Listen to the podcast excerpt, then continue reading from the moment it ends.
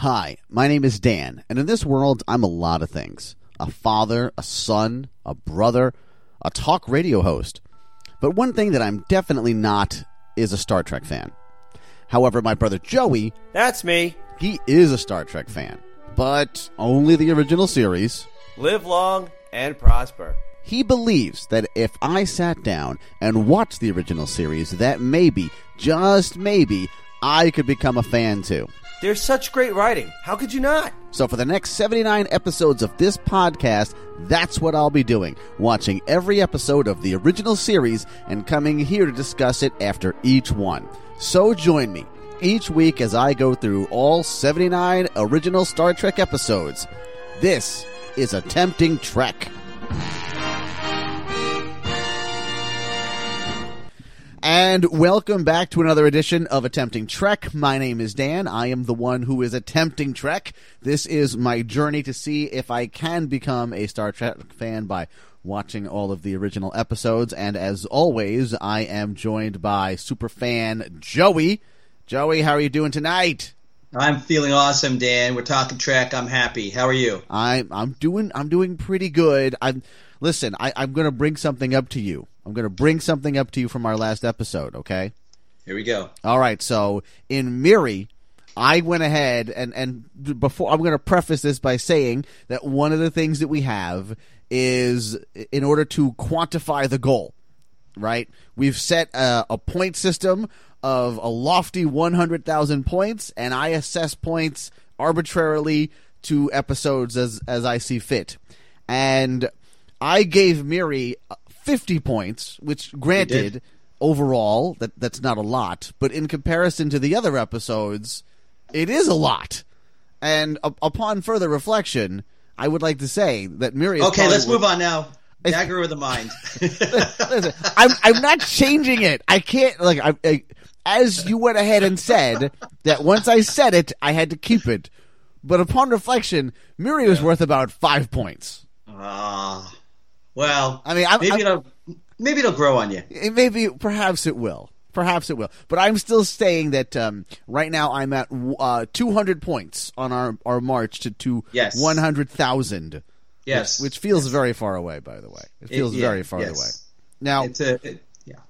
one of the things that you tell me um, when we're not on the show, when uh, and not on this show, I mean, is that you know we're get, we're getting through these early ones, and that great ones are coming. Correct. Correct. Now, are we still in the early ones, or are we in the great period? How close is the great period? Well, I really do want to tell you, but Yeah. on the other hand, I don't want to. Uh, I don't want to contaminate the experience. Okay, well, you don't have to say it's episode 15. You could just say we're relatively close, or it's going to be a little while. We're butting up against it. How about that? Ooh, okay, I like that. Okay, I like that. All right, all right. So, uh, what is the episode we're talking about? What is it called? Daggers of the Mind? Dagger of the mind. Dagger of the Mind, because there's only one. Okay, got it. And Yes. and uh, are you excited about this one? You're always excited. I don't know why I ask you this question.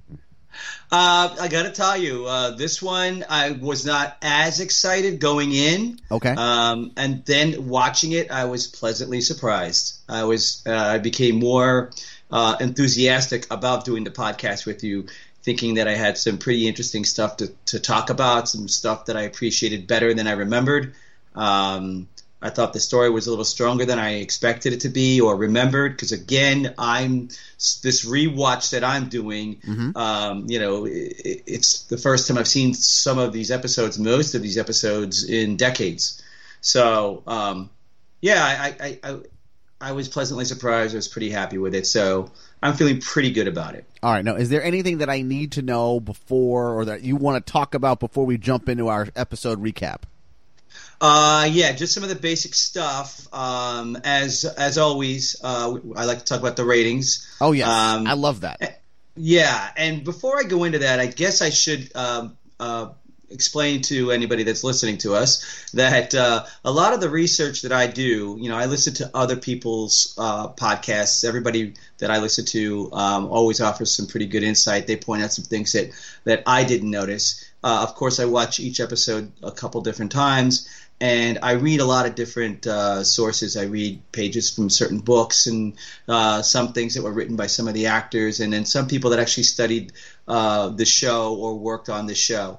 There's one book in particular that I get a, most of my uh, the lion's share of my research coming from, and that is uh, something called These Are the Voyages. And it's a three volume set written by Marc Cushman, who was given unprecedented access to Gene Roddenberry's files, which actually were housed at UCLA.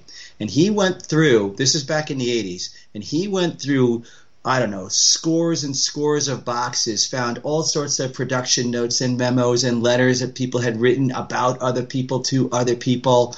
Um, and he put together kind of an episode by episode account of what it took to produce the episode, what some of the actors were saying, the conflicts that they were having with writers and directors, and things like that.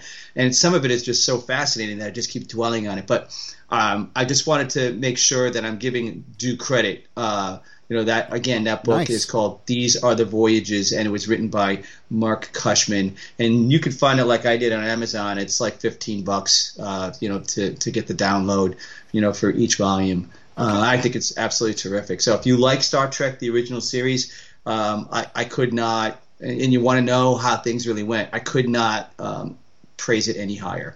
Okay, very good. All right, so Yes. we ready to start now? Oh wait, wait, wait. Yeah. I'm sorry. Wait, what what are the ratings for this episode? Yes. Okay. So th- so this episode is episode number nine.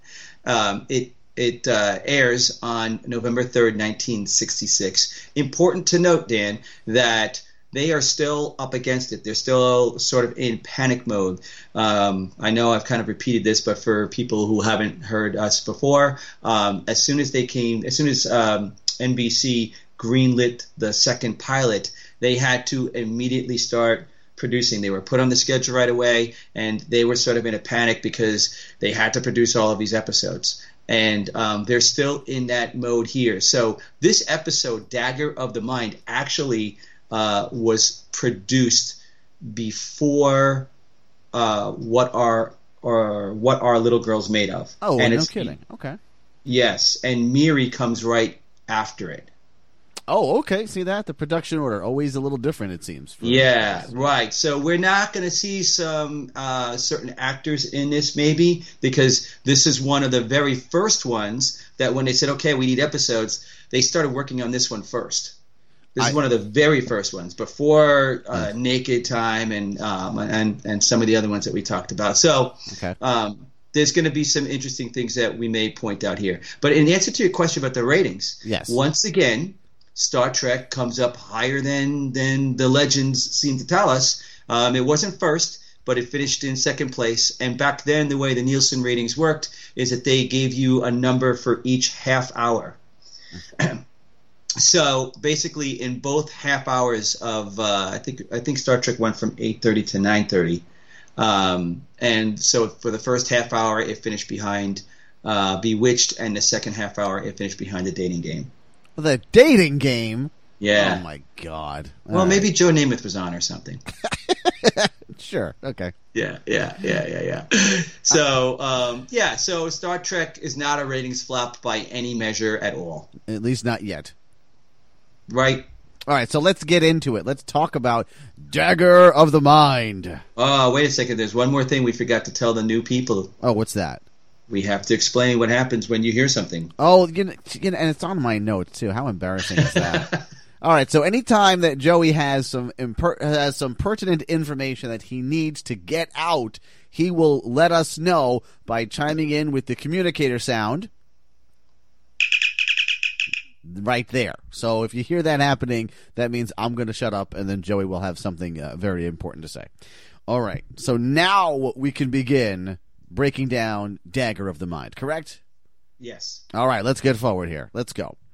Uh, first thing that that we see is what looks to me, and I don't know if if this was an intentional thing because I kind of feel like it was. It looks like a prescription bottle. It looks like a, a pill bottle, and then we kind of back away from the pill bottle, and it's like a big giant pill bottle that some crewmen are putting on the uh, on the transporter to beam down to a penal colony. Yeah, you know, I never thought about it looking like a pill bottle, I, but I guess the close up really makes it look like that. Yeah, I almost made it feel like they wanted you to think that, and then you pull back, and it's like, oh look, nope, we kind of fooled you. Here's it's it's actually this big giant thing. I don't know if that's the case at all. Uh, Right. that's just uh, how it looked to me. Uh, the other thing that I noticed is that the crewman who's who's hanging around here, I don't know what's with these jumpsuits that look like they were in robes, but yeah, it's not good. Well, remember, like I said, this is very early in the production of the entire series. They're still Yeah. figuring some of that stuff out. Oh, I, wait, are you going to tell me that the crewmen are going to wear better robes later on? Um, not necessarily going to tell you that, but they might fit better. oh, okay. Yeah, all right. That's fine. okay, so be, there, there's some guy it's who's not Scotty because I guess we're not to that point where Scotty is always going to be there. There's some other dude who's working the transporter, and he can't quite get all of these things to go. now, um, only since you brought it up, they actually wanted Scotty. Oh, Right. and and what happened? Well, um, he was originally written in, and then uh, they looked at it and said, you know, this guy makes eight fifty an appearance, and if all he's doing is he's got one line and he's just in this one moment in the entire episode, we can get anybody to do it. Oh, no kidding. So, Yeah. so Scotty was too pricey, is what you're telling me. Yep. Scotty didn't make the cut for budgetary reasons. That's a, all right. That's Yeah. great. That is Yeah. great. Okay, so instead of Scotty, you get some random dude who's Yes. running the uh, the transporter, and he's having a hard time beaming all of these supplies down to the penal colony. And fortunately, Kirk happens to be wandering by. Yeah. And uh, our captain comes in and points out that hey, look, they got a force field going on because it's a penal colony. You got to keep the prisoners in, and uh, I don't know the people who would be breaking them out out. And so he calls down, gets them to um, lower their force field, and then he beams the stuff down. And, and then, and then, of course, he tells the guy, and you know, why don't you go review some of these policies so you would know? Go, why don't you take a look at the manual when you got a few minutes? But he, when he does it, it's with this really nice smile, though, right? he has that smile almost all the time in these episodes, uh, and and and, the, and he has it a lot in this one, where he's either just either very friendly or very amused or mildly smug. It- It's it's all there in that Yeah. smile. It's always there. It, it's it's almost like I feel like it's it's good to be the king. You know, he's got that look on yeah, his face. yeah. But at the same time, though, you don't exactly feel scolded, right? When he when he looks at you that way, because it feels genuine. I don't know that it is. Oh, Mr. Berkeley, you might refamiliarize yourself with the manual on penal colony procedures. Immediately, sir. But doesn't it feel genuine? Oh yes, no, no, no. He feels like he, he's being like the benevolent king uh, in in moments like that. But but yes, but still, he is the king. Like make no mistake, oh yeah. I'm in charge. Right. All right. So anyway, so when those things beam down, the penal colony beams something up. They beam up a big giant box, and, and I think the box says something like "Do not open," something like that. Which, why would you beam up a box that you can't open? But all right. So of course, no surprise is when the box pops open and there's only Uh-oh. there's a an, and some wild-eyed Looney Tune, some some some escapee from the prison pops out, and he quickly uh, makes quick work of uh, the robe guy, and now he's on the loose. And this is kind of an interesting beginning. I'm thinking, oh wow, this is this is a little different. We're we're gonna have a, a madman on the loose of the Enterprise. This is our problem. Oh. Yeah, so I I kind of thought that this was the direction we were going. I was wrong, but I thought that was an interesting idea. Okay. All right, so on the bridge, well, we we learned a few things from all of the standard folks who hang out on the bridge. We learned that penal colonies are more like resorts these days. Have you ever been to a penal colony since they started following his theories? A cage is a cage, Jim. You're behind the times, Bones. They're more like resort colonies now. Yeah, that's right. So it- it- Well, that's at least Kirk's interpretation. That is what uh, that is what Kirk believes. That's right. Yeah. That uh, Right. hey, he's telling McCoy this. Well, no, no, no, Bones. You don't understand. This is not like the days when guys were in hard labor because this is how we are able to treat sick minds. And I'll tell you, there is sort of a that that's a little bit of a ahead of its time kind of thought. I think for 1966 that Well, that prisoners oh, would be that that um we would be looking at people more like okay you're not just a prisoner. You're not just a guy we're locking up. We're, you're you're a you have a sick mind that we need to treat. It's about rehabilitation. it's a that's it. That's better. It's about rehabilitation more than it is punishment i guess. Right. what do you But think? at- am i off on that or, or no Well, I don't think it's as novel as you were saying. I think it's not common, but I believe Clockwork Orange, the book, came out in like 1960 or 62 or something like that. Um, and I'm not sure when the movie came out in England. Would you know that? 71 Well, I, well, there's a isn't that the U.S. version? Because I believe there's a different version. Um, I like when when you say clock. Like I know Clockwork Orange is, is seventy one. That's that's the number in my head. I mean, we could look it up if you wanted to. No, we don't need to. But Okay. I, I, I'm of the opinion that, um, or of the understanding that, that there may have been a different version that aired in England, may have aired earlier, and it was edited differently.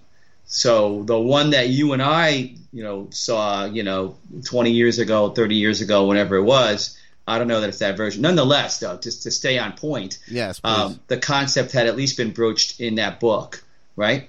Um, yeah, that's that's true, but that I don't know. I guess maybe you can make a parallel how things turn out because it's Right. not as though that rehabilitation is is, is a great method that they have in, in Clockwork Orange.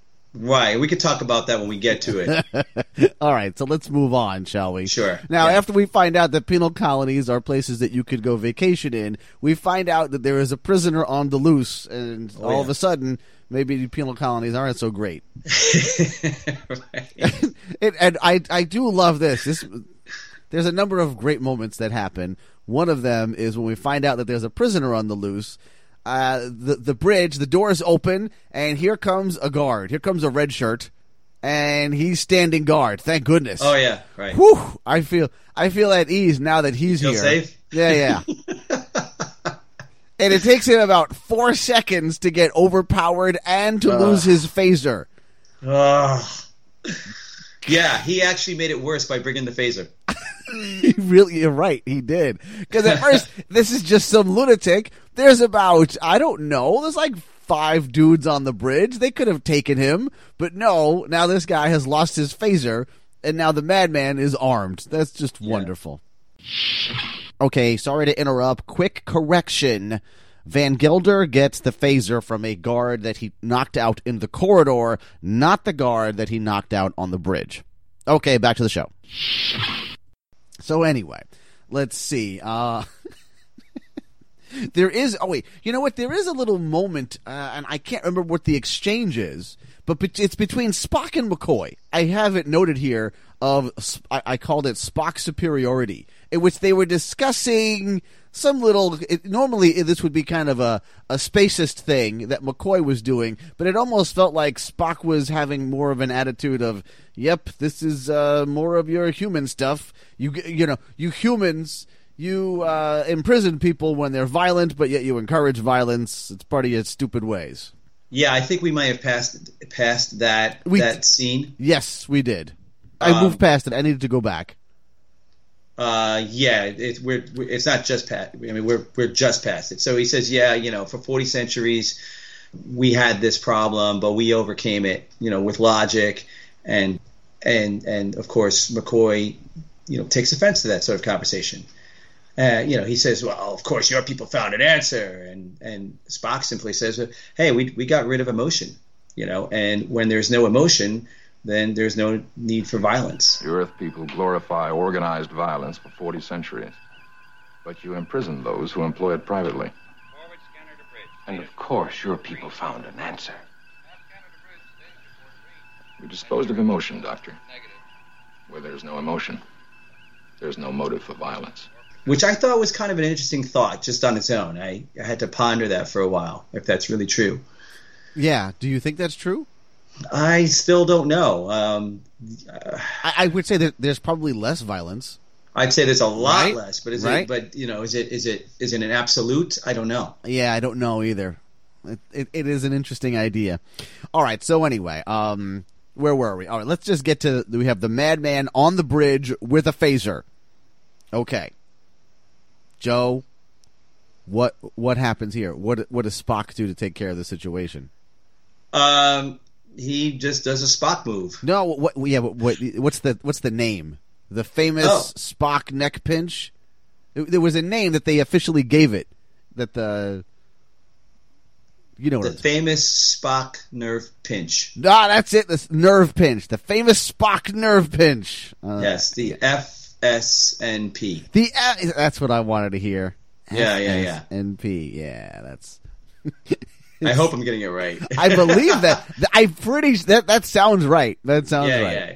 And it, it did have some sort of abbreviation. Oh Yeah. yeah. Every time that they put it in the uh, in, in the scripts, they refer to it with the acronym, and I'm pretty sure it's FSNP. All right. So now, Yeah. b- now before we subdue the prisoner, he was. I don't know, having some sort of issue with communicating. He wanted Oh, to get, he wanted to be taken away. Uh, I, I do like that Kirk thinks about it and is like, nope, not to happen. Kirk is very resolute, uh, and I, I, sometimes I admire it, sometimes I don't, but I I, I like this uh, here. So anyway, he gets Spock does the ne- the neck pinch, and we're all fine. Now we're gonna take a look at this guy, and McCoy wants to to keep him to study what's going wrong with him. Kirk says, "No, I don't think I want to do that." When our prisoner wakes up, now we're on to having a hard time talking and there's clearly there's some issue with him right he's trying to talk and he's getting some words out but we can't really exactly understand what his overall communication is supposed to be what what he's trying to convey right Right. It's it's almost like he's holding back a puke or something. yes yes Yeah, he's just sort of like convulsing, but only when he's about to like start giving particular information. And the plot thickens when Spock learns who the prisoner was. He was actually the assistant to Dr. Adams, who was apparently a big deal down at the penal colony. Tristan Adams, Doctor Tristan Adams. Ah, all right, and and our guy is uh, Van Gelder. Is that right? Correct. Okay.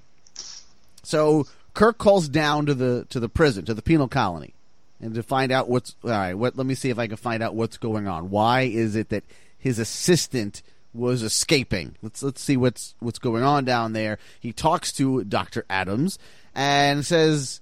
And if we find out that uh, Van Gelder was part of this experimental program where they were using uh, a beam to rehabilitate some bad hombres, and Van Gelder was apparently using it on other people without testing it uh, on himself first. Something like that. I, uh, do I have that story right? Uh. I'm not sure that that that's accurate. Um, I, I I think it was an experiment that wasn't exactly like cleared. Mm-hmm. You know, and and so he was doing it on other people, but he was also doing it on himself. Okay. Okay. So anyway, McCoy does not believe this story. McCoy Yeah. tells Kirk, "Look, I I can't explain it, but he's lying. I I can't explain why, but it just it just doesn't ring true." An experimental beam we'd hoped might rehabilitate incorrigibles. Van Gelder felt he hadn't the moral right to expose another man to something he hadn't tried on his own person. Tragedy, Doctor. Jim. That doesn't quite ring true. Sing, says things like that, which is great. Uh, meanwhile, Kirk is. This is so funny to me. Kirk is has this attitude that this Doctor Adams fella is beyond reproach. Right. No, no, you don't understand. This this guy is a genius in the field of penal colonies. This guy is the reason that penal colonies are wonderful vacation resorts and not horrible prisons. You, Right now, haven't we come across this already a number of times though? Oh. That this that the that the uh, antagonist is uh, somebody who has some you know history behind him that makes him uh, sort of unreproachable. oh, like every other episode, there's a guy like this who's Yeah. on a planet, who's a genius, who's beyond reproach, and uh, how dare you question the wonderful resume of you know whoever this guy is? And it's like, are you kidding? Have you not watched the other episodes that you were in? you can't be serious. Did, don't you remember Dr. Korby? I mean, come on. This wasn't that long ago. right, right. All right, so McCoy still isn't buying it, and and after the he tells Kirk, he gets a little tough. He tells him, "Listen, um, I'm gonna have to question this in my official medical log, and that means that you, Captain Kirk, you're gonna have to have the answers in your captain's log." I'm required to enter any reasonable doubts into my medical log. That requires you to answer in your log. I love that moment. It's those moments where I have a greater appreciation for D. Kelley, the guy playing the role of Dr. McCoy. It's he, you know, he he he plays it like such a hard ass. You know, as we've talked about in the past, you know, Kelley's background is that he worked for, you know, the the, the different, uh, you know, movie companies of the day, playing the heavy, the bad guy, and all the westerns and stuff like that. And people weren't sure, people that were deciders were not sure that he could handle the role of a of a ship's doctor, um, you know, because maybe he was too tough. Um, but this is perfect. You know, I mean, he's basically the only person on the entire Enterprise that can actually back Kirk up to a wall, right? Yes, so it so it seems, and he's also the only person who has any kind of feeling that there's something funny going on. You Well, yeah, he brings that. He does bring that constantly. That that emotional element to it. You know, it's my gut. This Yeah. is what I think. Yeah. And when I'm when my gut tells me this, I'm all in. And like you see it on his face, you hear Yeah. it in his voice. Yes. Right. You know, it's very. You know, he's, he he does he doesn't he doesn't do it half-assed at all. Yeah. All right. So Kirk goes ahead and reluctantly informs Adams, who they're they're talking through to the communicator. Uh, hey, listen, I'm I gotta go by the book, and I'm required to do an investigation. So I'm gonna have to go down there, and of course, Doctor Adams is more than welcoming. Come on down. But of course, he's welcoming with a slight caveat. Please make sure that you come yourself and don't bring a lot of people with you. Captain, I would appreciate it if you could down with a minimum staff. We're forced to limit outside contact as much as possible. Affirmative, Doctor. I've visited rehab colonies before. Enterprise out. These are some kind of warning signs that I would think Kirk would be aware of by now. I'm pretty sure it's almost identical to what happened in what our little girl's made of. Oh. I'm pretty sure Dr. Korby said almost the exact same thing. Oh. Y- This yes, Right? Yes, th- uh, this episode immediately started making me thinking of that. Was like, oh my god, this is a, we're doing that again. We just Yeah. did that. yeah. And Kirk is like, "Yep, I'll I'll do it." Duh.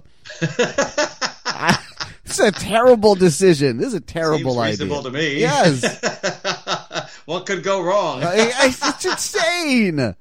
Last time I did this, there were two of me, and it was great. Let's see what you got in store. Yeah, exactly. What what crazy adventures will I get into when I go down here to the penal colony? Yeah, yeah, yeah, yeah. Wonderful. Sure. Now, uh, Kirk tells Bones, "Listen, I'm I'm going, but I want you to find someone in your department who is who knows psychology or whatever. You know, someone um, someone in the medical field in in your department. Which is funny because anytime I think of the medical department on Star Trek, I think of well, there's Doctor McCoy, and then Right. that's about it. Maybe whoever's sitting in there with him." But this made me think, oh, he's got a whole staff with him. There's a whole group of people that he must be working with. Well, okay. Actually, believe it or not, yes, he does have a whole staff. They just never show it. But the Yes. one that we do get to see, and you're going to see her more often in the future, in the near future, is going to be Nurse Chapel. Oh, of course. Sure. Okay, and I think there will be random episodes here and there where you'll see other people, you know, in the sick bay working on people. But everybody that's on the bridge, I think, has a staff of people under them, even Uhura. Oh, no kidding. Yeah, I believe that she's like the head of this huge communications team that is, you know, working throughout the Enterprise. Well, that would make sense. Okay. Yeah, yeah. All right. So, Kirk goes to uh, to beam down. Oh, oh, oh What? just uh, to, you know, to put a, a cap on what you said. Yeah. When he was looking for someone who had a particular uh, um, uh, skill Knowledge. or knowledge uh, in a ter- in a certain area, it was about rehabilitative therapy, Ah, Okay. Very good. which I thought was interesting um, and and makes sense, right? Sure. Yeah. absolutely. We're we're rehabilitating people these days in penal colonies, not just locking Yeah. them up like they're animals. Right. All right. So now this is the best uh, scene in the episode where we go to beam down and Kirk finds out who he's going with. Kirk finds out and it's whoa Nelly. First of all, it's Doctor Hottie is who's there wearing the wearing what may be the shortest Starfleet dress in the history of the Starfleet dresses. Like that one is shorter than any of the other ones that I've seen. Mm-hmm. Yes, and and just so you know, I it, it didn't take me very long, maybe like three four seconds, but I fell madly in love with Doctor Noel. Dr. Helen Noel. Oh, Doctor- Oh, you fell for. Oh my! I saw her. I was like, "Oh my god, this episode's so." I thought, "My god, this episode is so good."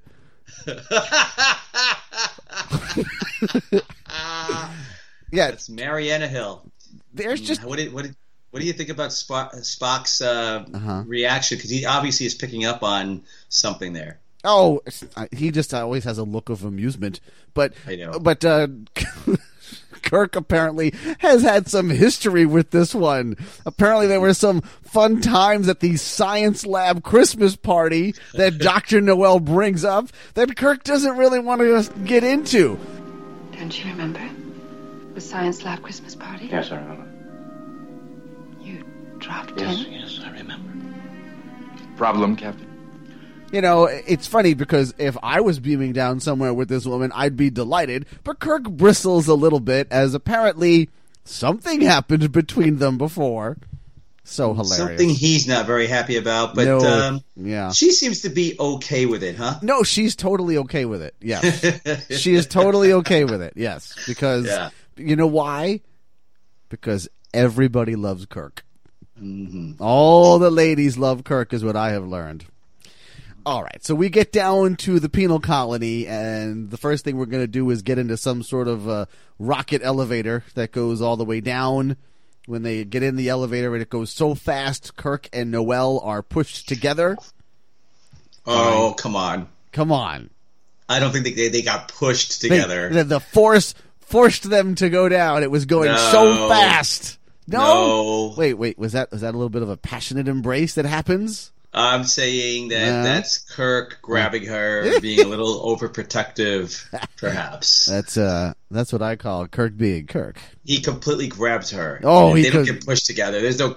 He completely grabs her Yes, he and does. doesn't let her go. He certainly does.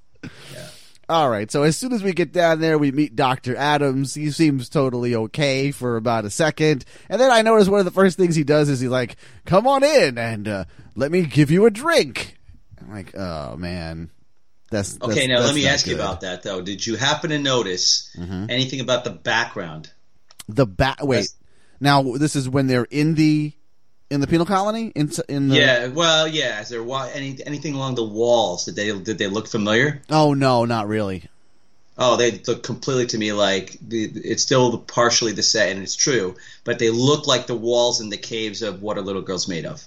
Oh, is that right? Okay. Yeah, yeah, yeah. I noticed it on my own, and then you know in my research I found that yeah.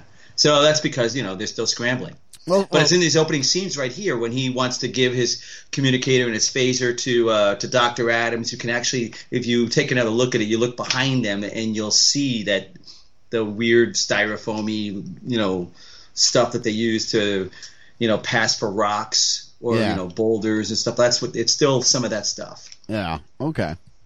I got to tell you, I don't know if we, we've had this conversation before, but Kirk has that that remote control phaser. Mm-hmm. It's a lot less cool than the gun phaser. The gun phaser looks cooler. Like there's two different kinds. I understand, and and I could see in the future at some point maybe having a remote control as as a phaser would be a um, maybe a better idea, but it doesn't look as cool. What do you? Think? Oh think? yeah. Well, I would say that it depends on what your motive is. If you just want to, you know, kill, then you probably want something that's more stealth looking. But if you want to sort of encourage people to, you know, just bend to your will so that you don't have to kill them, Yeah. maybe you want the gun looking thing, right? Oh, oh, I see. So the, as soon as you see it, you're a little more intimidated. Yeah, I think so. Okay. All right. eh, anyway, it had nothing to do with anything. All right, right. So while we're here, uh, Dr. Adams introduces us to Leith, Leth, Yeah. and I think it's Lath. Leith. think. Okay. This is a woman who was rehabilitated and she's now a therapist and she apparently just came off the set of the Stepford Wives because she's all spacey. It's completely like something strange has happened to her, and I'm not sure, but I think her eyes are looking in two different directions. I thought so too. Yeah, like she's got Yeah. a like she's got a lazy eye, and I don't Yes. know if that was on purpose or if they, did they hire someone? They said, all right, listen, we need someone with a lazy eye for this role, or did it just get lucky? I don't know. Uh, or is it a contact lens kind of a thing? But they do the close up on her. Yes. So I did wonder, like, is that supposed to be a sign that there's something wrong with her? Like one more sign outside of the way she speaks. Yeah. Is that possible? I don't know. It's not explained. I couldn't find it in any of the research. Nobody else has spoken about it that I came across. So I don't know. If you're going to do the close up on someone in that situation, um, it seems like you want us to see that and I don't know, tip us off maybe that there's more to her, Right. you know, than meets the eye, so to speak. Oh. Which eye? I don't know.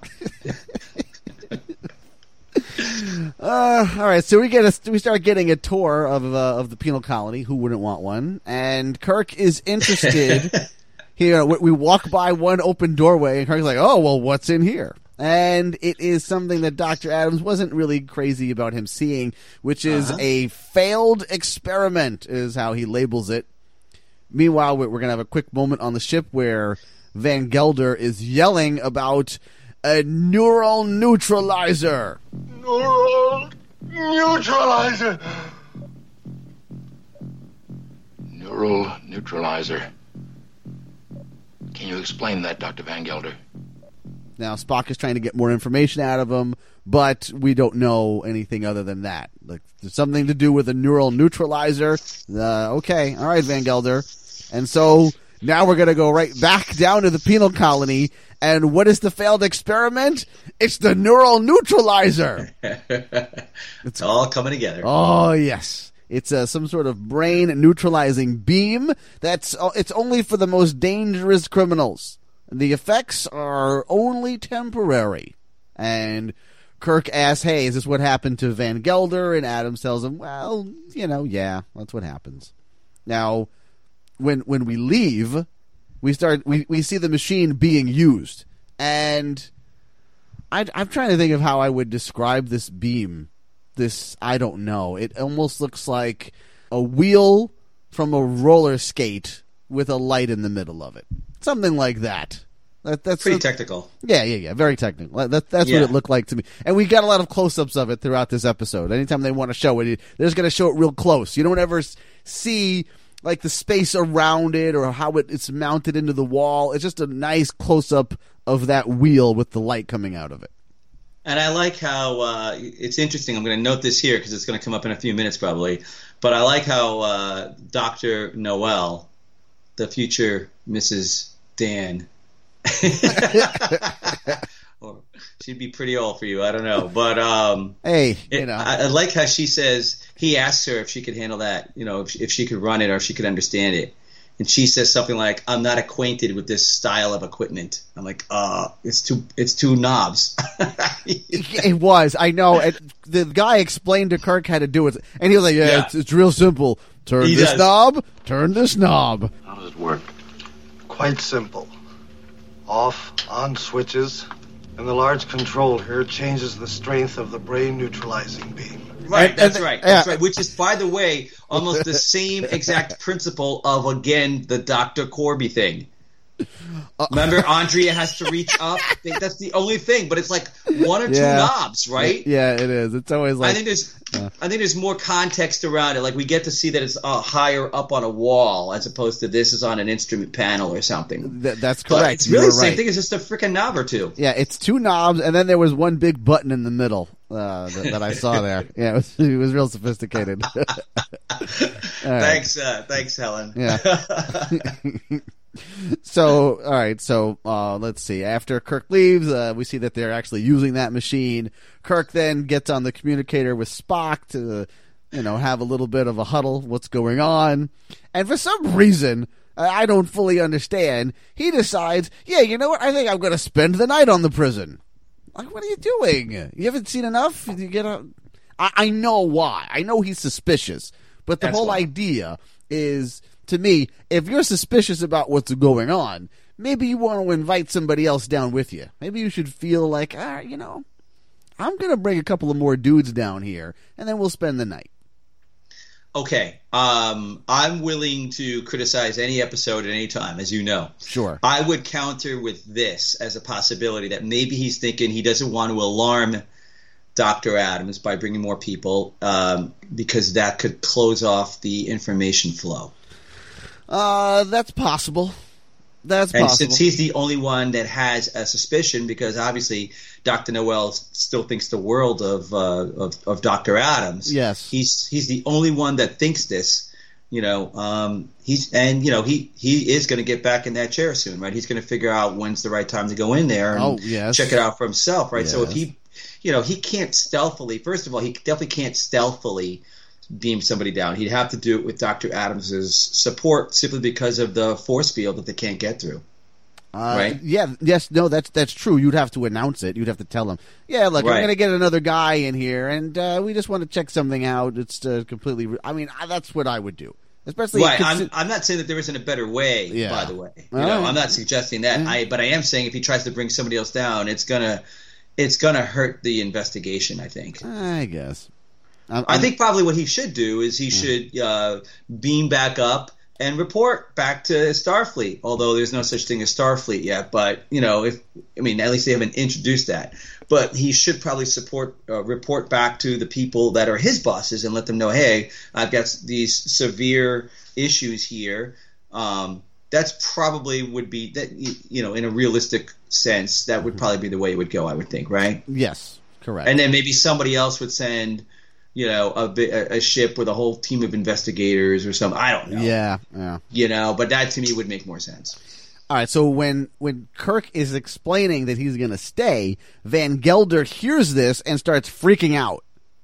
Like, no, yeah, bad things. Don't do it. now, Spock, wanting to, to find out what's going on with Van Gelder, uh, uh, uh, goes ahead and says, Listen, I'm going to do an ancient Vulcan technique to find out what's going on in Van Gelder's mind.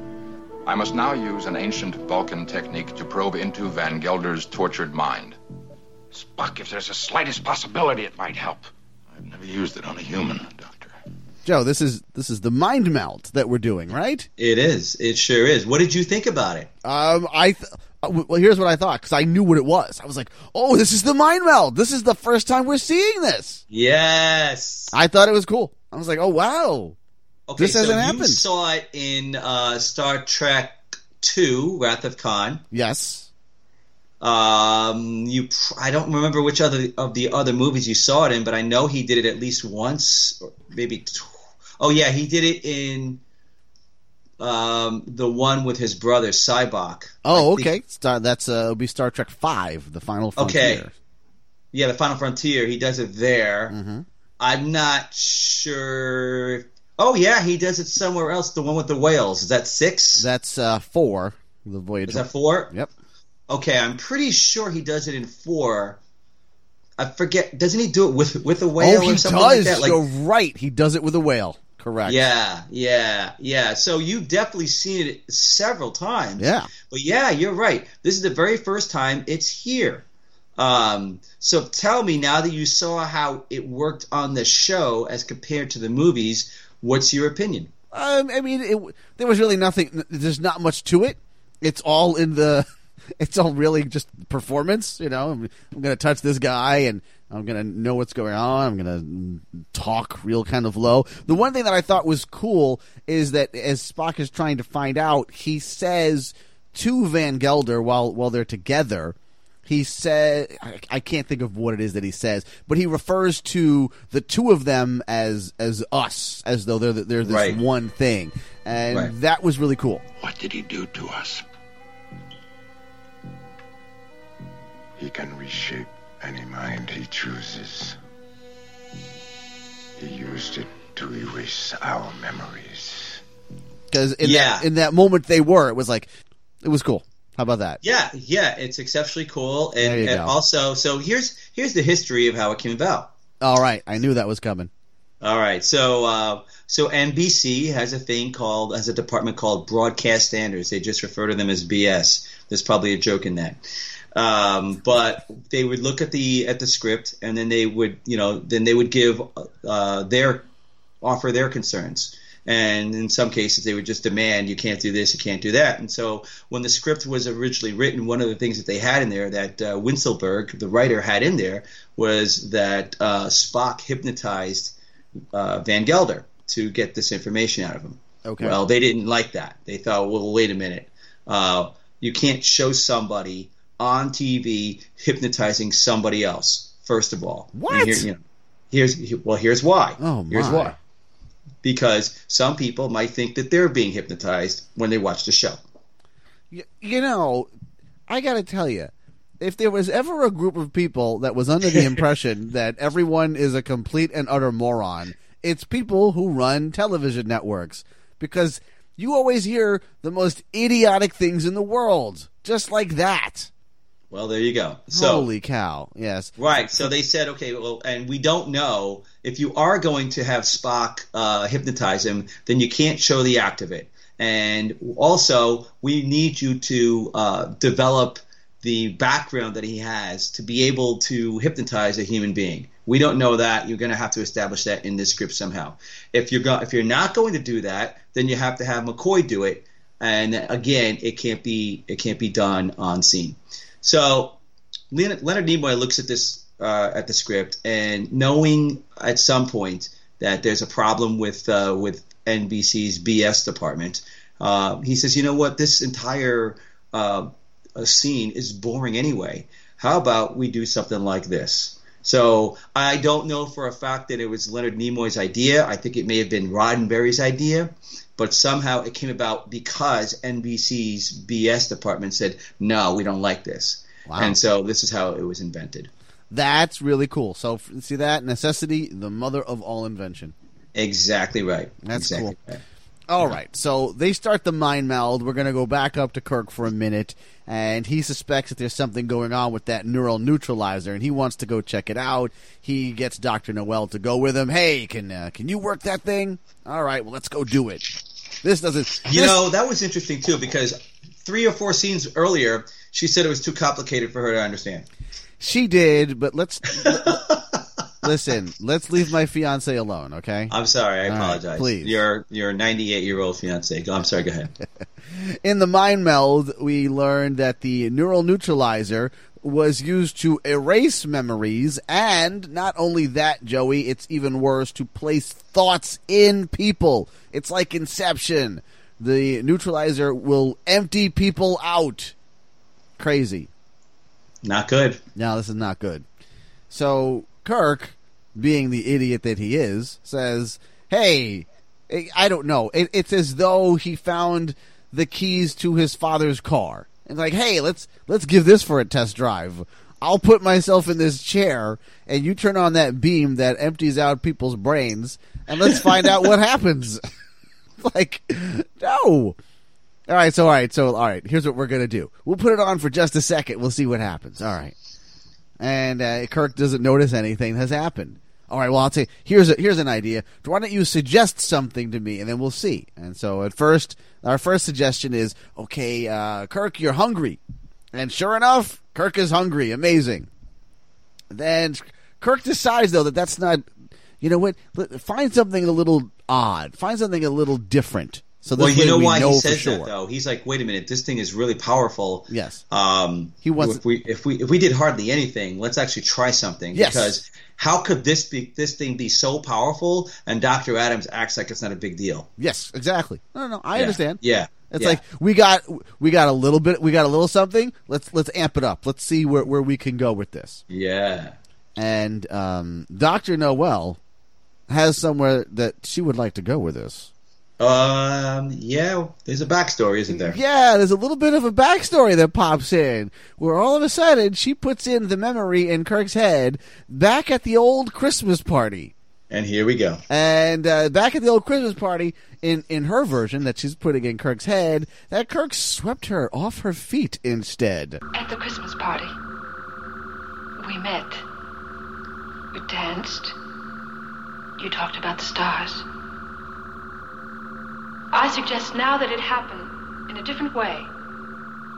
You swept me off my feet. And and now we're go- now we're going to get some flashback to this, or I guess a I fantasy know. version of this, which Yeah. is funny because it looks like they're on the exact same set. They're wearing the exact same clothes in this oh, fantasy that's true. version. oh yeah, yeah. It's like it's, there wasn't a They lot really of know how to cut loose at the Christmas party. yeah, yeah. There was there was really no effort put into the Christmas party. I mean, I'm sure they filmed that scene 30 seconds before they filmed this one. Everyone's wearing the same thing. It's fine, whatever. Then Dr. Adams shows up as we were all waiting, and now the fun is all over because Dr. Adams is going to show you just what that what that damn beam can do. And so he- he's like, all right, you, you think you're cute here, huh? Well, here's what we're going to do. We're going to plant the idea that Kirk is madly in love with Dr. Noel. You must have her, or the pain grows worse. The pain, the longing for her. For years you've loved her, Captain. For years. For years, I've loved you. You must continue to remember that, Captain. I don't know why that's so terrible, but all right. And then he also has Kirk drop his phaser and his communicator, but but we're talking about Captain Kirk, Joe. Right. It's not going to go down like that, man. Not that easy. Not that easy. So while Kirk does drop the phaser, he does open the communicator and and tries to call out. And as he does, Adams is just, you know, turning that knob, making that beam stronger, and Kirk's yelling, giving a Kirk yell. 'cause It's so powerful. now we're gonna cut to uh, Kirk waking up into a, in a room with Noel, and when he wakes up, he is madly in love with her. Now it, it doesn't take her long to get him to, to snap out of that, right? She kind no, of like Yeah. well, he got distracted by the possibility of escape. Um, okay, sure. The idea of escape is always a very appealing on penal colonies, so I've been told.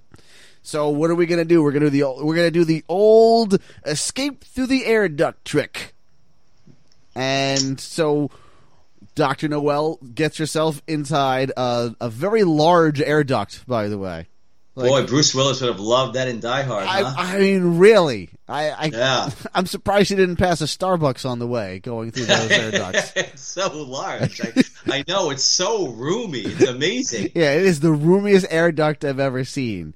So Oh, yeah. yeah, yeah, yeah. All right. So um It's like a hallway. as soon as she goes in, the you know, some henchmen come and grab Kirk and it's time for more fun with the beam. And while they're doing uh, some beam experiments, it's discovered that Dr. Noel is missing. And so Adams is trying to get her whereabouts from Kirk, but he's not talking. And again, we're turning that beam even higher. Okay, but while this is happening, Yes. are we finding out what Doctor Adams is about? I, I don't Why know. is he doing this? I- What's I- his motivation? Oh, I, I, what's his motivation, Joe? I'm not. I, I'm not there. I'm saying like that's not coming up though, right? Oh, yes. Like, okay, since we're comparing this, uh, I, I'm doing it a lot, and you're agreeing uh, to the Dr. Korby episode. We understand that Dr. Korby has an aspiration to. Um, I mean, he thinks it's a good idea to uh, um, have to bring a sense of immortality to the rest of the universe, right? The human side of the universe, anyway. Yes. Um, right. So in his mind, he thinks it's a good thing. He's guided by a vision. What's going on with this guy? this guy is um, creating a little I don't know paradise for himself. I don't really know what you're right. What is the end game for Doctor Adams? I don't exactly know what it is. I mean, We're gonna get obviously he does not uh, want anyone to find out. He knows Right. that what he's doing is messed up because once Kirk is involved, it's like, all right, now I got to empty your brain out. And I don't, you know, it's funny. This is such a short sighted idea because what are you going to do with Kirk after you've emptied his brain Exactly. out? You got to send him. Exactly. Either you got to keep him or you got to kill him and then say there was an accident. Like whatever you're going to do, you're just going to bring more people down. Like this is a bad idea all around. It's not logical. Like No. to, to to you know to subject him to these treatments is stupid. It is. What I think what he's trying to do, I think, Yeah. um, and again, it's not explained very well, is if he can uh, turn his mind around, make him forget that there are issues here, send him back up to the Enterprise and act like everything's okay, then then it would make sense, right? That would make sense, but, But that's not really explained very well. well, any what do we see him doing? It seems like he's just trying to torture Kirk. It seems like he's just trying to be an a hole the whole time. It does Yeah. exactly. Yeah, it, it there doesn't seem to be a plan in place. Let's just put it that way. In fact, he even says that he's just impressed with Kirk's uh, strength compared to Van Gelder. Oh, that's right. Van Gelder was a big wimp. Apparently, he was. Yeah, so this is great that I could really like I could really push the push the beam on you, the pain beam on you, and see if you know if your brain's gonna explode or not. Where Van Gelder couldn't handle it. This is fun. yeah, exactly. So basically, what we find out he's he's just kind of a sadist. Okay. I guess. Yeah. All right. So let's see. So Doctor Noel in the power room, right? Uh, she gets in there and she's got to fight off some henchmen. She turns the power off, and then here comes a henchman, and he puts the power on, and now we got a struggle. And then she kicks him into the power grid.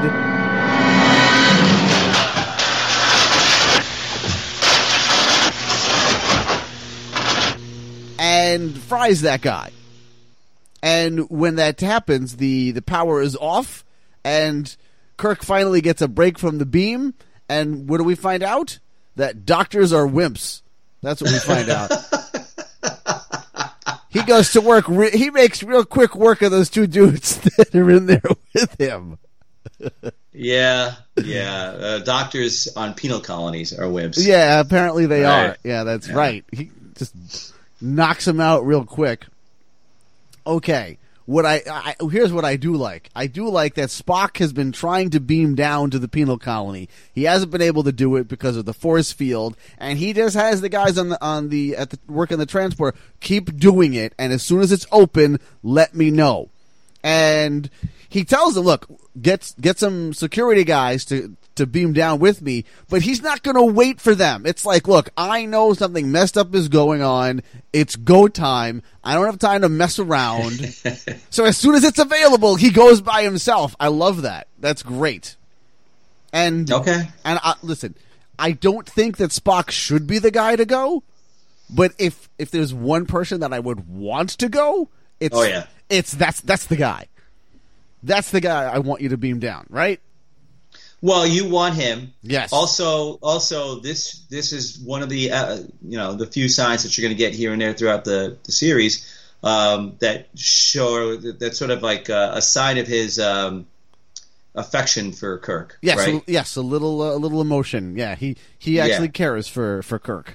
He has to get there and help his friend. Yes. Right. He knows that there's trouble. He knows it better than anybody else. He was suspicious before, and now he actually has information from Van Gelder. All right, because he did the the, the mind meld. Yes. And uh, you know, I could be critical of the fact that when he beams on board, when he beams onto the planet into that security room, you know, he knows exactly which switches to hit to turn the power grid back on and everything, right? But then again, I could say, you know, you could flip that around and say, well, but he was in Van Gelder's brain, so he's seen everything that this guy has seen. Well, I I would also go ahead and argue that everything in the 23rd century is just a bunch of what you're gonna say. switches and knobs, Yeah. and if you just turn them, there you go. Oh, he does a little bit more. Like there's this one uh, area that he pulls like uh, I don't know a stick or a key out of, and then he like hit, he like punches it in like five different places, you know, and then he goes over to something else and he grabs something and.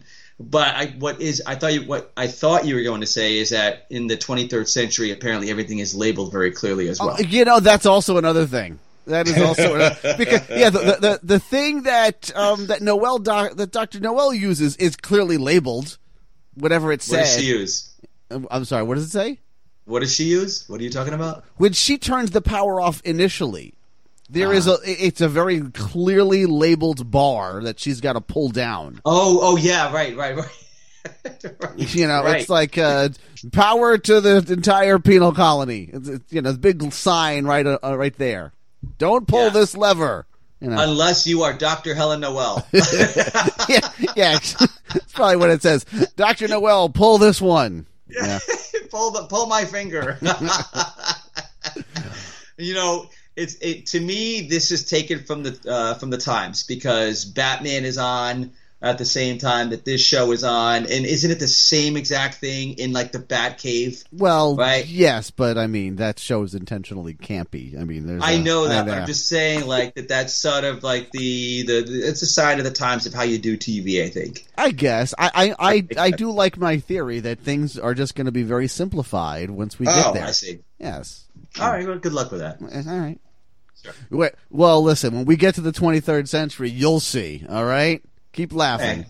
All right. All right. I got a dollar bet with you on that. All right, very good. Uh, let's see. Um, bu- bu- bu- where the heck was I? All right, so then the the Well, beam. wait. Spock just turned the power back on, right? Yes. So when the And what happens? the power comes back on, well, Doctor Noel is still. I'm sorry, not Doctor Noel. Doctor Adams is still in the neuralizer room, and well, you know, he's lying there being all knocked out from Kirk, and that beam turns right back on and is apparently pointed probably right at the top of his head.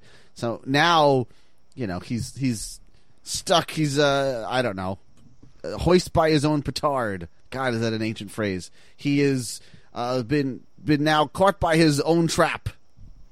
How about that? Does that make sense?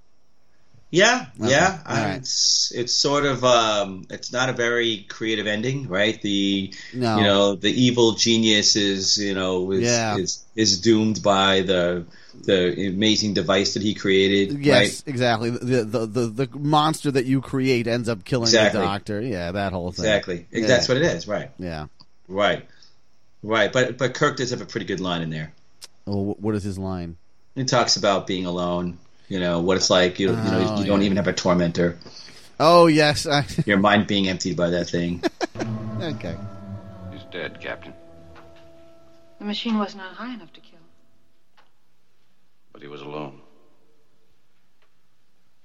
Can you imagine the mind emptied by that thing? Without even a tormentor for company. I thought it was a good line. All right. No, Yeah. th- th- uh, well, okay. So the beam was on high, too long. Uh, Doctor Adams is dead. Apparently, his his brain was erased to death. Uh, whatever it was, he, he died. But what I of- thought about he was died of interesting though is the fact that you need someone when your brain is being emptied that way. That you need someone to give you the suggestions, or else you'll die. I suppose think- so because you got to put Yeah. something. Well, you have to put something in there. Right. So Yeah. it's not exa- right because they even say the machine wasn't on high enough to kill him, but the fact that he was alone made it easier to kill him. I guess it's a weird Yeah. thing that they don't flesh out, but it you know it, it, it was interesting. All right, so let's see. We are now in our epilogue scene that happens in every episode where we're back on the bridge. Not every episode, sadly. Uh, okay, well, most of the ones I've seen, that's where. Yeah, the good ones. Yeah. Oh, the good ones. I shouldn't say it that way. I lo- I love the epilogues. I've al- in fact that was one of the first things when I was five years old watching this show. Yeah. I love the episode the epilogues. Okay. Oh, here's where they get. Here's where you get like the humanity part, you know, and you get you know a little bit of you know joshing each other, jibing each other. You know, I, I've always loved it, even at five years old. All right, so let's see. Uh, here's what we learned that uh, Van Gelder is back on the penal colony and he has dismantled the beam. Oh, Captain, there was a message from Tantalus Colony, sir. It was from Van Gelder. He thought you'd like to know the treatment room had been dismantled. Uh, I don't know how he got his brain back together. Did they put him under the beam and then reassemble it? I don't. I don't know, but he he must be okay. Um, I would guess the mind meld. Yeah, I guess so. Maybe that that put him back. I would think so. Uh, Yeah. and then we have a little bit of just some awkward silence. And now we're on to the next adventure. See, I put the awkward silence way you in like the it. show. I put the awkward silence. Did you, did you catch that? I wasn't feeling awkward. It was just normal between you and me. So Oh, okay. Yeah, all right. So Yeah. anyway, there you go. And and that's our episode. That's our uh, dagger of the mind. Our Yeah. base our remake of what little girls are made of. That's yeah, and Right. I, I will tell you, I was thinking that, of that episode the whole time I was watching this one Because Okay. I mean, it was because it was so. I mean, it was like two episodes ago that he's going Yeah. down there with one lone female. I mean, the only difference is that there wasn't a love interest. Well, actually, you know what though? We we changed it because the love interest was was Kirk and Noel. All right, so let me We let me talk the, about some of that. We stuff. changed the dynamic. Go ahead, lay it on. Right. me. So actually, it was supposed to be Yeoman Rand. Of course. I was the- thinking. I was thinking that it seemed like Rand should be there because this Doctor Noel comes out of nowhere, and now Right. she's the she's got a huge role in this episode. She's all over the place. Right. But the the guy that was uh, helping Roddenberry run the Enterprise, and I don't mean literally the I mean the the, the project called Star Trek. Uh, Bob Justman had big had a big problem with that. He said, "How the heck can you justify bringing Grace Lee Whitney down or Yeoman Rand, not the actress? How can you justify bringing Yeoman Rand down there? She is just a yeoman. So Kirk's going to go there by himself and just have her with him to get him coffee and stuff like that. It doesn't make sense. And how the heck is he going to wind up getting in the chair initially, which is essential to the to the plot, and trusting Yeoman Rand to you know to hit the knobs. So that was a big problem that they had. There were a lot of problems that they had with the original script. Um, so basically, she was written out of the episode, and she was really upset and she was really sad because she knew initially when when the scripts were all first coming up, somehow I don't know how she got it. Maybe they sent it to her, whatever. But she was supposed to be in it and have this big part. So when she saw how it was being produced and it was being produced without her, she was watching with uh, a lot of enviousness, a lot of envy. There, that's probably better. Yes. Um, watching uh, Marianna Hill say all these lines. Um, So, you know, they also were always concerned about the captain of the Enterprise having this love interest that's like really out there. They did not want a Sam and Diane thing where Sam and Diane actually get together. The captain of the Enterprise is someone that people should covet. He should covet other people, but it should never actually happen. Not with not with uh, people that um, you know work work in Starfleet or on the Enterprise. So that was an issue. Okay. Um, and so they wrote her out. And to me, uh, while I'm sad for Grace Lee in that in that regard, it totally makes sense. It totally makes sense, and and honestly, we got a little bit of an upgrade because uh, I'm. I mean, are, are, is this the only time that we're seeing this Doctor Noel? Well, I don't want to tell you, so we'll just oh my uh, we'll just move on. Listen, I have a vested interest here. Yeah. I, Let's move on to some of the other uh, guest stars. All right, what else? Fine. What else? Wait. Well, were you happen to see uh, uh, the future uh, Barney Miller guy? I- oh my God, that's who he is. He's the inspector. Oh, you didn't know? I didn't know, but he seemed he's totally seemed familiar. He totally seemed familiar. Oh yes, Inspector Luger. That's who he yes, is. Yes, Luger. That's right. I couldn't I couldn't get his name. That's right, Inspector Luger. Inspector yes, Luger from Barney Mill. Oh yeah, damn. That's he's Doctor Adams. You're right. he sure is. I That's- can't believe you didn't get that. No, nope. Did not get that. Did Do not you know him all. from something else? no, I know him from Barney Miller. That's it. Oh, all right. So you just knew you knew him, but you weren't quite sure where. right. Yes. Yes. Okay. Exactly. hmm All right. Did you only watch that show when it was first run? Because you know you were very young when that when that's the case. Oh, Barney Miller. yeah. I I don't think I really watched it when no, because it ends in what eighty two or eighty three. I would say. I don't even think it makes it that far. It, it, I think it's. I want to say it's 82, 81, 82. Somewhere Really? there. Because it's to me that's a '70s show. Oh, it was definitely a 70s show. Um, Okay. No, because it go, didn't- it goes for like eight years. You know, I didn't think it did. I thought it went like maybe four or five. No, if you look it up, it's it's uh, Okay. it, it's either seven or it's eight or something like that. Yeah, Shockingly long. shockingly long. Yes, and I, Yeah. I know this because I've I heard Hal Linden in it on a podcast recently talking about Oh. it and saying that yeah, you know what, one se- one season too long for that show. Eh, well, I don't know. I might argue that. yeah, he, yeah, that's what he was saying. He was like, yeah, no, no, we should have, we, you know, we, we went one too long. That last season's not very good. I'm thinking there's a bunch of them that are not very good, actually. Well, Um, hey, listen, let- let's not debate the merits of Barney Miller, but uh, let's not. Let's not. And, and and I'm not putting on the show because I do like it, but it, it, it is an acquired taste. it is, And, it is. um, yeah. It's Yeah, also it's- it's also I think and this is, I know why we're talking about Barney Miller. I I know. It's probably one of the like the worst looking sets that you could ever find for a sitcom. Oh gosh, I mean, Like- I, doesn't every episode isn't aren't there only two scenes like just like Barney's office, Yes. And then there what's outside of Barney's office? That's right. Yeah, this like the squad room. Yes, that's it. That is Right, it. room, right, and it is right. the worst looking, the drabbest thing you've ever is. seen. You almost wonder, is this in color? Because all of everything is muted right. so badly. Oh yeah. Yeah, yeah, yeah. It's it's almost like you're watching a play when you watch Barney Miller. It is like that. It Yeah. is like that. You know, I'll tell you what. Just to tie this closer to uh, Star Trek, one thing that is similar though is the fact that they tried to do what Roddenberry tried to do with the cast. They really tried to diversify it, right? Oh, That was they really did. important. Yes. right? So that's kind of interesting. And also, they did try to do some heady things with the plots. You know, with the two or three different plots that they had going on each episode. Absolutely. yes. Yeah, yeah, yeah. So it's like, is it a comedy or is it a thinking show? Is it a little bit of both? Probably was a little bit of both. It was a little bit of both, I think. Yeah. yeah, yeah. It was a different experience than say Three's Company. But anyway, okay. All right. So that's James Gregory. Yes. Uh, did you recognize? If I I hope you, I, I kind of hope you did. I kind of hope you didn't. Did you recognize Doctor Van Gelder? No, I did not recognize. Oh Dr. my gosh! How do you not recognize this guy? Who is that guy? Cool Hand Luke. Does that help you? Cool Hand Luke? Yeah. Is he's not? uh You know what we have here is a failure to communicate. He's not that guy, is he? No, isn't that the warden that says that? Yeah, that's the warden that says that. No, no. This guy hardly said anything. Oh, okay. As I as I remember him in that movie, but I remember his face really, really well. I haven't seen because Cool I Hand Luke in saw it a lot with sunglasses and a rifle. Well, that's that's the commu Wait, who? Wait, wait, what's his name? What's this guy's name? Uh, Morgan Woodward. No kidding. Okay. Do you know the name? Uh, No, I don't know the name.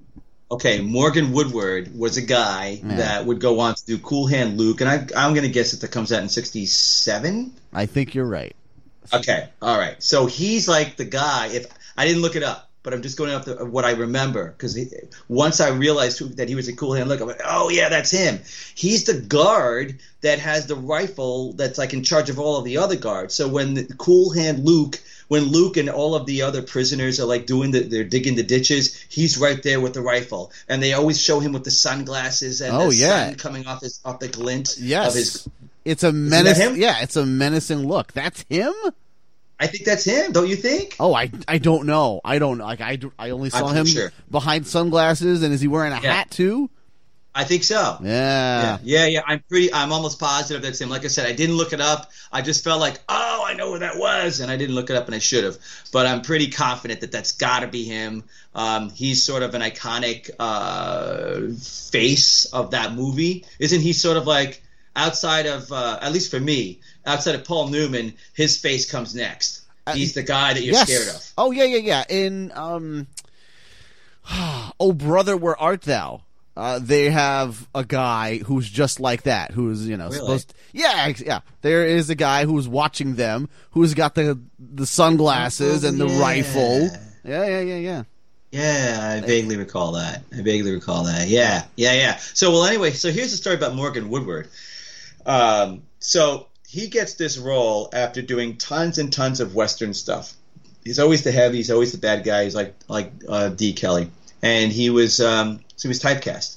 When he got a chance to do this, he was really excited about it because he felt like finally someone's giving him an opportunity to do a role that's that's going to be very very different and would really expand his skill set to show other people what he could do. He put so much effort into this role that it took him at least a week, and uh, by some other accounts, maybe more than that, to recover, to physically recover. Oh, he was my. exhausted. He he was beat up. He was mentally drained just from doing this role. No kidding. Okay. Well, hey, man, way to way to get all method about it. Good job there, Yeah. Morgan Woodward. Yeah, yeah, Okay. right. He really did. He really got very methody about it. Who knows? Maybe him and Nimoy talked about that because that's where Nimoy comes from, the school of, of method acting. Um, he's one of like the early, early, early originators of method acting, Leonard Nimoy. Ah. So they probably had some conversation about that, for all I know.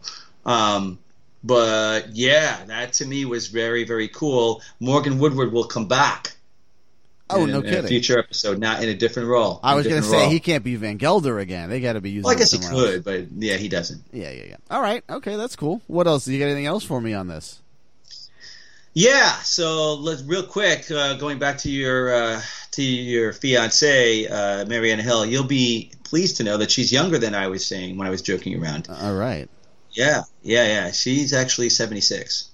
Okay then. Well, you know, it- That's yeah. right. Now the real big question is: Is she single? That's what. That I don't. I cannot Did, confirm didn't look or that up. huh? Didn't look that up. All right. Thanks. I, I, I, I have, but I just don't see it. But I can tell you Yeah. that you might want to be careful because she is the cousin of General Norman Schwarzkopf. no kidding. Okay. So you just might want to be careful. Stormin Norman. All That's right. right. That's right. That's Very right. I, okay, so I want to talk about the writer a, a, a bit because there's a lot of drama and the backstory about the about the writer. so the guy who wrote this, his name is Shimon Wincelberg, and I don't know if I'm saying that name correctly, but uh, Shimon. But um, he was actually a very prolific writer at that time, doing tons of uh, episode writing for lots of TV shows. He had come to prominence in 1959 doing some kind of a play. I forget what the name of it was, but he, you know, received all these rave reviews in the New York Times and other places. So he was very, very popular. And um, when Roddenberry invited him in, um, he knew that this guy was not exactly Mr. Science Fiction guy in the way that he wanted him to be, but he knew that he was a good TV writer. He had worked on scripts that uh, of TV shows that Roddenberry had worked on scripts on as well. They were both writers, you know, Okay. a, a few years earlier. So he's like, you know what? He he had another screening of the second pilot. It happened on March 9th, 1966. He said, Come on in. I want you in because he was always trying to get more writers in because he was desperate for writers. So this guy had already done a ton of writing on the one show that everybody that was associated with Star Trek hated. Do you remember what that show was? that everybody hated.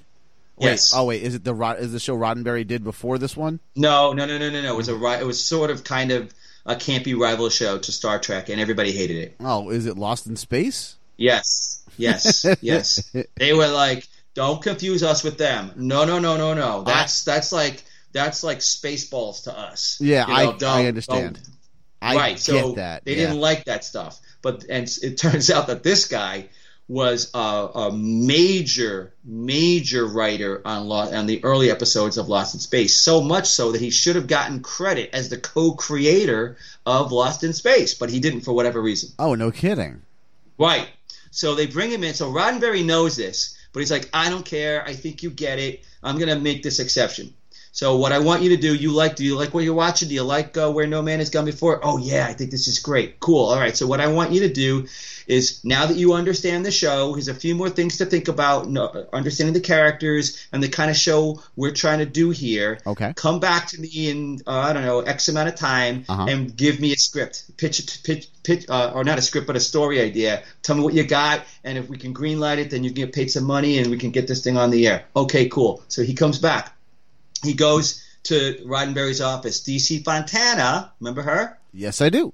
Okay, so she's still the secretary there, right? So he's sitting uh, in the in the office in the waiting room, wait, wait, waiting waiting for you know Roddenberry to become available. And he hears, he overhears DC Fontana talking to somebody else. I don't know if she's on the phone or whatever, but she makes some sort of remark. She doesn't know uh, anything about Wincelberg's background. He's already written, basically written the complete first five episodes of Lost in Space. Okay. Um, so she like hangs up the phone, turns to somebody, and says something like, "You know, the nerve. Of, I can't believe that some of these agents have the nerve to suggest writers who work for Lost in Space." oh man, and he he, He's he right there. he's got to hear that. Yes, he hears that. he hears that. Well, he shrugs it off. He um, he makes his pitch. You know, Roddenberry likes the idea, and he says, "Okay, go ahead, write something with it. Write write it up." Okay, so he writes it up, but when he writes it up, it's completely uh, science fiction pulpy.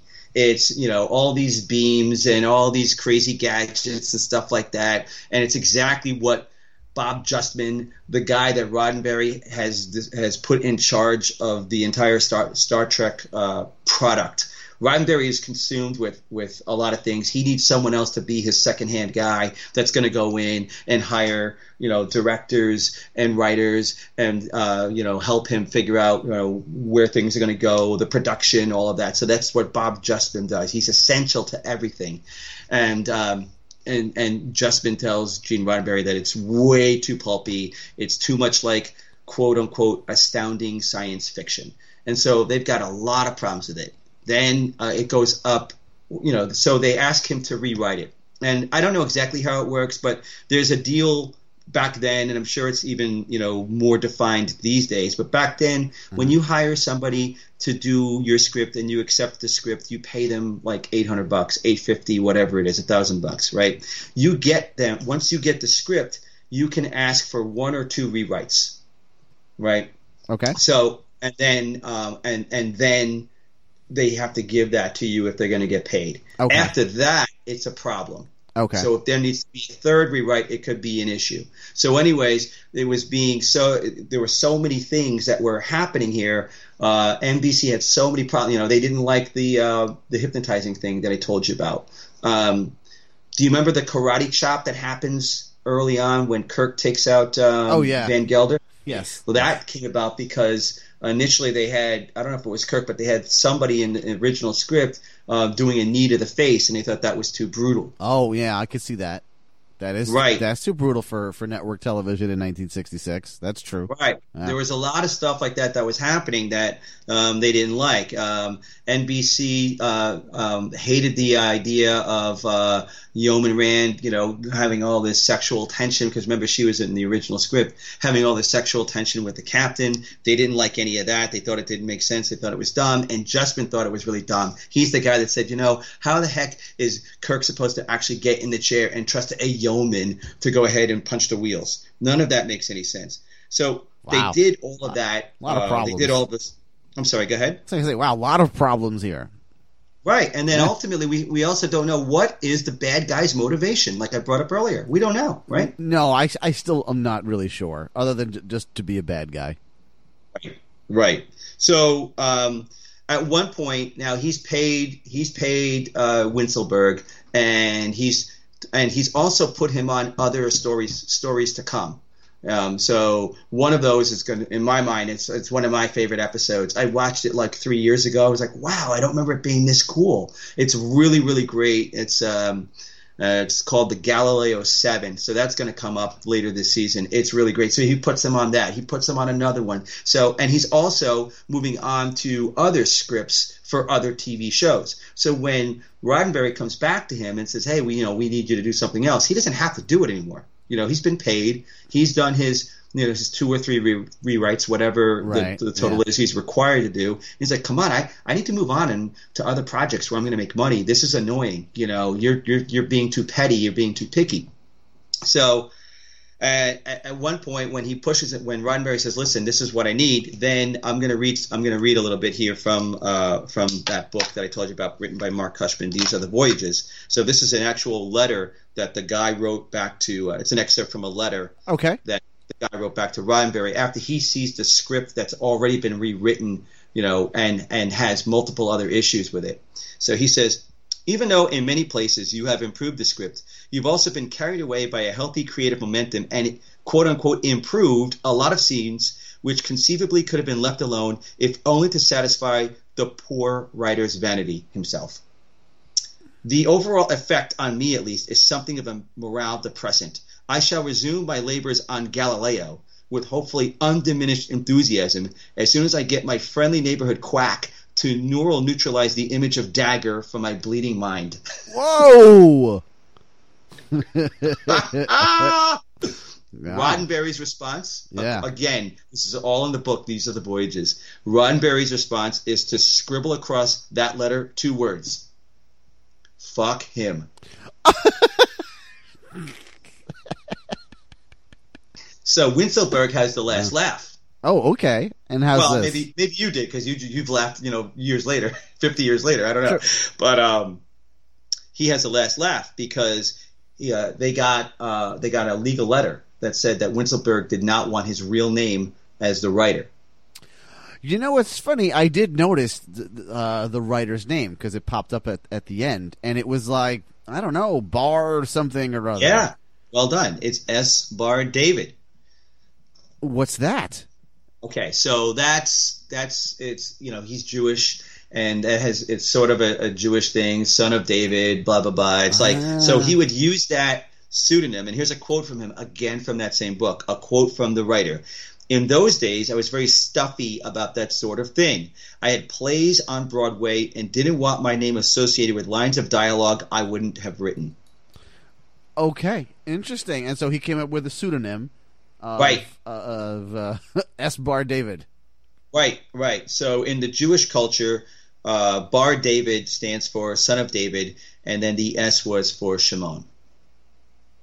Okay, then. So, so he makes that up, and he uses it whenever he doesn't like the fact that um, this piece of work does not represent what he originally submitted or would have submitted. That's what I think. Okay, sounds good. Uh, you know. Okay, but the decision to do that, to Yeah. use that, is a complete embarrassment to Roddenberry, who wanted the Wincelberg name on his product. Oh, okay. I mean, I guess that's got to be just something that would be good in the community. I mean, how well known is this writer? Is it just all right? Very exceptionally. I mean, is he well known to people at home, or is he well known in the holly, you know, within writers? And so, in writers within within the industry. So Okay. if, So I mean, i- this is a show that they're trying, you know, Okay. they're trying to establish the show. Yeah. And remember, when all of this drama is happening, Star Trek hasn't aired yet. I see. Okay, so now what we don't want is our show to have attracted a writer who was prominent and his experience caused him to take his name off the show. Exactly, because what Yeah. what if, you, if what what Star Trek's vision, and I, I I'm saying Star Trek instead of Roddenberry because there's so many more people that are like-minded, like thinking in uh, with him in this way. There's you know his generals, you know. DC Fontana, Bob Justman, we're going to get to the name Gene Coon soon. You know, all of these people are very, very important. He's assembling an all star cast to change television. That's what he's trying to do. This is not going to be, you know, like writing for anybody else. Yeah, you know, we know you, you know, you can write for Bewitched or I Dream of Jeannie, you know, or that's true. Maybe you wrote a, maybe you wrote every episode in Gunsmoke, but this is different. And if you can't, if you can't uh, you, know reach the standard that we're setting here, then that's okay. We just want people that can. And so they've identified who those people are, and uh, it's not too hard. They're award-winning people. Their names are all over TV shows of the day. You know, they write on uh, Roddenberry's uh, show from before called The Lieutenant. They write on, they do write on Gunsmoke, The Outer Limits, and things like that. He wants the top people because he's telling NBC this is a top show, Okay. and NBC is helping to pay. This is the most expensive show on television. You know, each episode costs almost two hundred thousand dollars to produce. Um, it's a lot of money back then. You know, so um, they have to, com- you know, f- completely justify that every time with fantastic scripts, and that you can't get fantastic scripts unless you have fantastic writers that are well seasoned, right? Yes. That who that have great ideas. This is true. So- this is true. Right. I totally so you get bring, it. So you're going after the cream of the crop. This guy's in there, and now he's pissed at you, and he does that, and now you can't tout your product. Look at all these great writers I have. You should be writing for me too, you know. Or going back to NBC saying, "Well, that's what it cost. The reason it costs so much is we have all these great writers," you know. Um, and so that's a big deal. It really hurts, and um, it's a problem. So I, you know, it's it's not so problematic that they never work together again, but it's interesting, you know, how much went into it, and it and what I was impressed by was just again how much they care that this is not a typical TV show. This Yeah. is this is different. There, this is a concept show almost, you know. Mm-hmm. Mm-hmm. Okay. All right. Is, is, what else? Is there anything else that you got for me on this one? I do have one more thing, and there's a page that uh, let me find this. I have to find it here real quick. There's a page that didn't make the final script that would have explained the, the the missing piece that we were that we were talked about in the plot. Like, what is Doctor Oh. Adams's um, motivation? Okay. Good. Okay, so I'm going to quote here from the book, and it's going to be a little long because it is a full page of dialogue. Oh. Um, so the book says one misstep, however, uh, came about as a result of Roddenberry's hope for mankind. in the July 31st final draft, we get an explanation for Dr. Adams' illicit experimentation. In the only line of this explanation that survived, Adams says how he's been fortunate to have a pair such as Kirk and Van Gelder to experiment on. Do you remember him saying that? We talked about it. Yep, sure do. And Okay. instead of that wimp Van Gelder who was crying and begging for his mama. Right, right, right, right, right. So this is the moment here, and uh, this stuff is going to get cut. The lines that were to follow would have added greatly to the episode if they had been allowed to stay. Kirk, being subjected to the neural neutralizer beam, blurts out, "For what purpose, Doctor? I cannot understand a man of your of your." He's unable to finish his sentence due to the pain from the neuralizer. Adams answers anyway, saying, "Of my reputation." Of course, unfortunately, I have little else, except now, with this device, power. Power over minds, and thus over everything that counts. The final great criterion. And that since I have it, I've decided to use it for myself. After all these years of doing things for others, say, I want a very comfortable old age, on my terms, and I am a most selective man. Oh, boy. Kirk, struggling to remain conscious, yells back, Unnecessary, just trust. Adam says, Trust mankind to offer me my just reward? You're an optimist, Captain. In this work, I've learned too much about men's minds. And there you go. Okay, Uh, so basically, what we learn in your in your missing piece of dialogue there is that Doctor Adams, eh, he's just like a standard villain. Yeah, He's but at least but at least we get it though, you know. Yeah, I mean, it, It does tie it together. It- no, it, it doesn't does. make sense how he shows up out of the blue and he just like grabs her and now he's like switching the button on Kirk, right? Yeah, yeah. So, eh, I don't know. I thought that was cool to have that. No, it's it's definitely cool to know that's what it is because you're right. It is the one thing Th- th- we had no idea what the end game was, what the idea was, and yes, his idea is now I can, can now I can rule the world with this machine. God forbid he ever invented the portable version of the neural neutralizer, which really Yeah. actually actually they did have the uh, the portable version in the Men in Black movies, right? Go ahead. I didn't see those, I can't say. What? Ah, yeah, yeah. Well, all right. But it- actually, but th- but that's not right though. What you just said though, he's not trying to rule the world. He's just trying to rule his little his yeah, little his little kingdom. yes, exactly his kingdom. All right, Yeah, so yeah, so in the Men in Black movies, the the characters they carry Oh, they carry around. A, you would appreciate. I'm telling. It's the portable version of this, so it ties in, and Oh. Okay. it's it's a little stick, and they pull it up, and a light flashes. And what it this is in case anyone in the general public sees them doing stuff or they see one of the aliens running around, they'll all right, well come here, let me explain to you what's going on. And then they'll do this, they'll flash this beam at them, and then while they're stunned by the beam, they explain it. They'll, they'll give them a story that they'll plant in the person's head. And then they go on. All right, so what you what you saw here was actually just a weather balloon, and uh, now go about your, now Oh, go about your business. It's the Yeah. it is the portable version of that machine. Isn't that kind of neat? Uh, no, but okay. no, I ti- I tied something in. Come on. Yeah, but you brought in that science fiction pulpy thing that you know we don't want to do in Star Trek. Bob Justman doesn't like it. Joey Delgado doesn't like it. That's You- just the way it is. I'm sorry. Didn't you say you haven't seen those movies? I kind of see saw one of them. I think. Yeah, all right, all right, right. Yeah, yeah, no, yeah. yeah, sure. All right, all right. Yeah. So anyway, you, let's let's assess some points and call it a night. Let's do that. You ready? I, I'm listening. All right. Well, first of all, there's ten points because Except what? because uh, Marianna Hill is a ten. I thought you would say that. There you go. There's ten points right there, and there's another ten points for everything else. That's that's a, that's a nice, generous twenty points for this episode. Are you saying you didn't like the episode? It's not that great. I'm pretty sure I've seen this one before.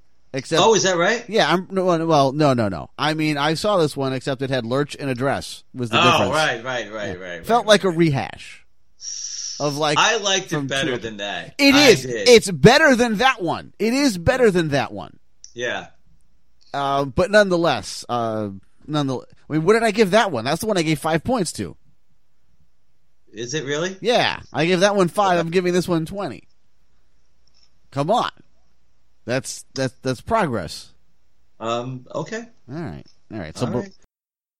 okay, Okay. So you gave this another fifty points, right? uh, that's twenty points. That's oh, sorry, Yeah. sorry. So we are now so in our quest as we warp factor uh, twenty five, heading towards barreling towards hundred thousand points to turn Uh-huh. Dan Yeah.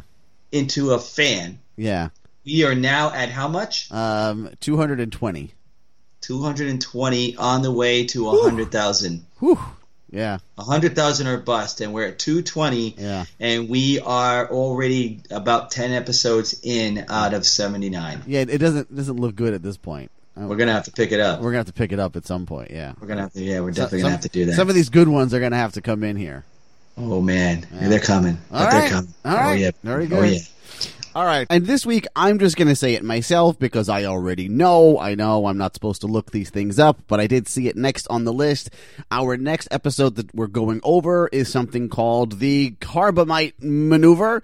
And I'm not even going to ask any opinions about it. We're done for this episode. And Joey, take us out of here. Fans, you've got the con. Hang on, wait a second. One more thing. If you're enjoying Attempting Trek, and we certainly hope that you are, we would love to hear from you. So if you want, you could send us an email. Mine is radiodanshow at gmail.com. And you can also connect with the show on Facebook. It is facebook.com slash attempting trek. And I guess I lied, because it's two more things. If you are enjoying the show, please take the time to rate and review it on iTunes because it does help the show out. It helps it get to uh, be more visible in searches, and you you know how that whole thing works, right? All right. See you next time.